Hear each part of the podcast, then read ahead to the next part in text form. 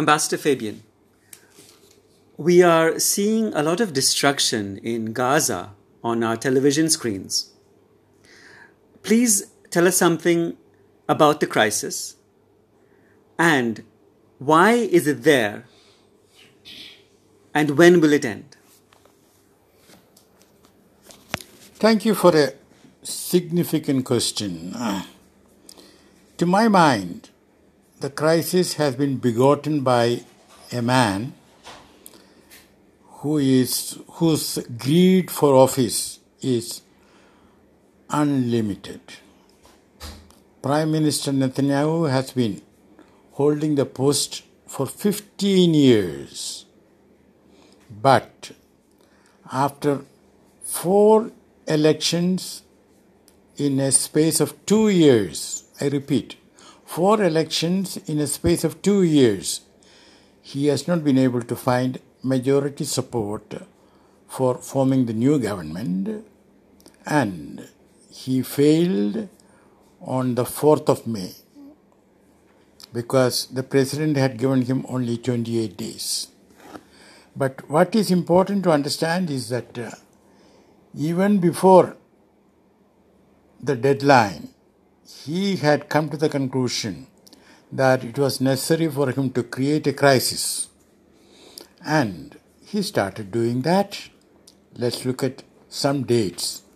13th of April, that was uh, the day one of Ramadan, and it coincided with a memorial day when Israel honors its heroes, heroes who sacrificed their lives for the establishment of Israel.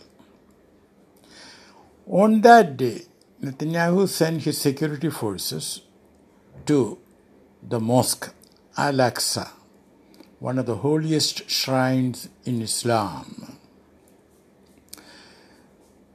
They disconnected the cables necessary for broadcasting the prayer for the worshippers standing outside the mosque.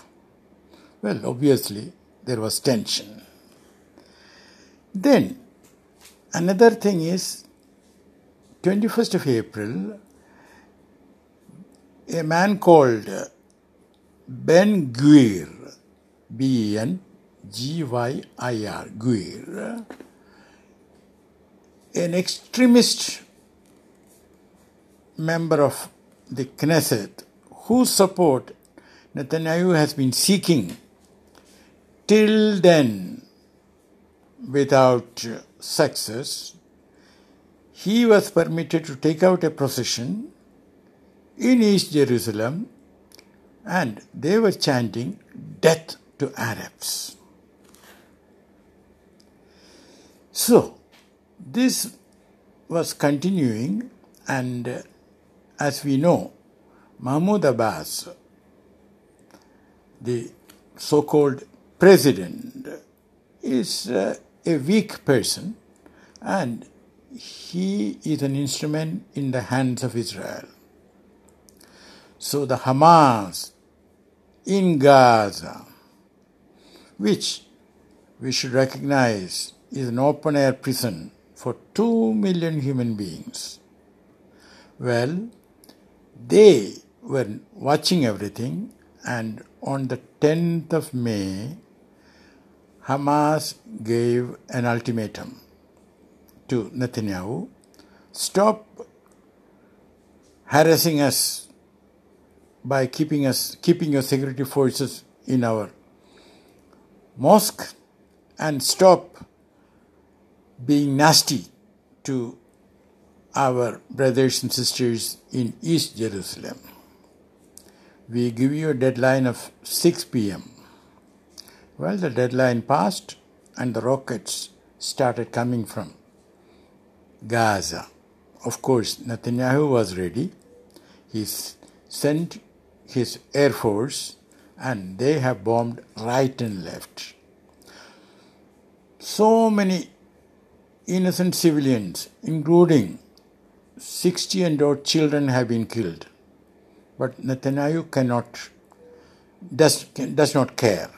He cares two hoots about the Geneva Conventions on War because he is sure of protection from the United States.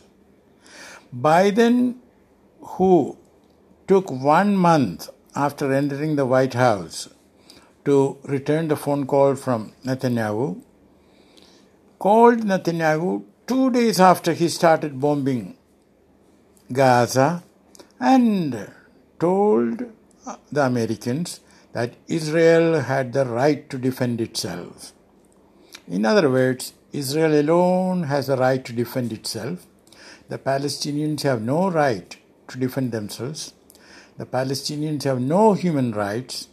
Why? Because maybe in his eyes, in Biden's eyes, they are not human beings. Now, Biden has behaved like a moral pygmy.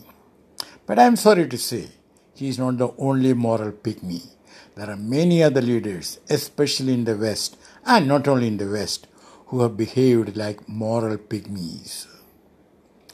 Now, your question as to when it will end, let me put it this way.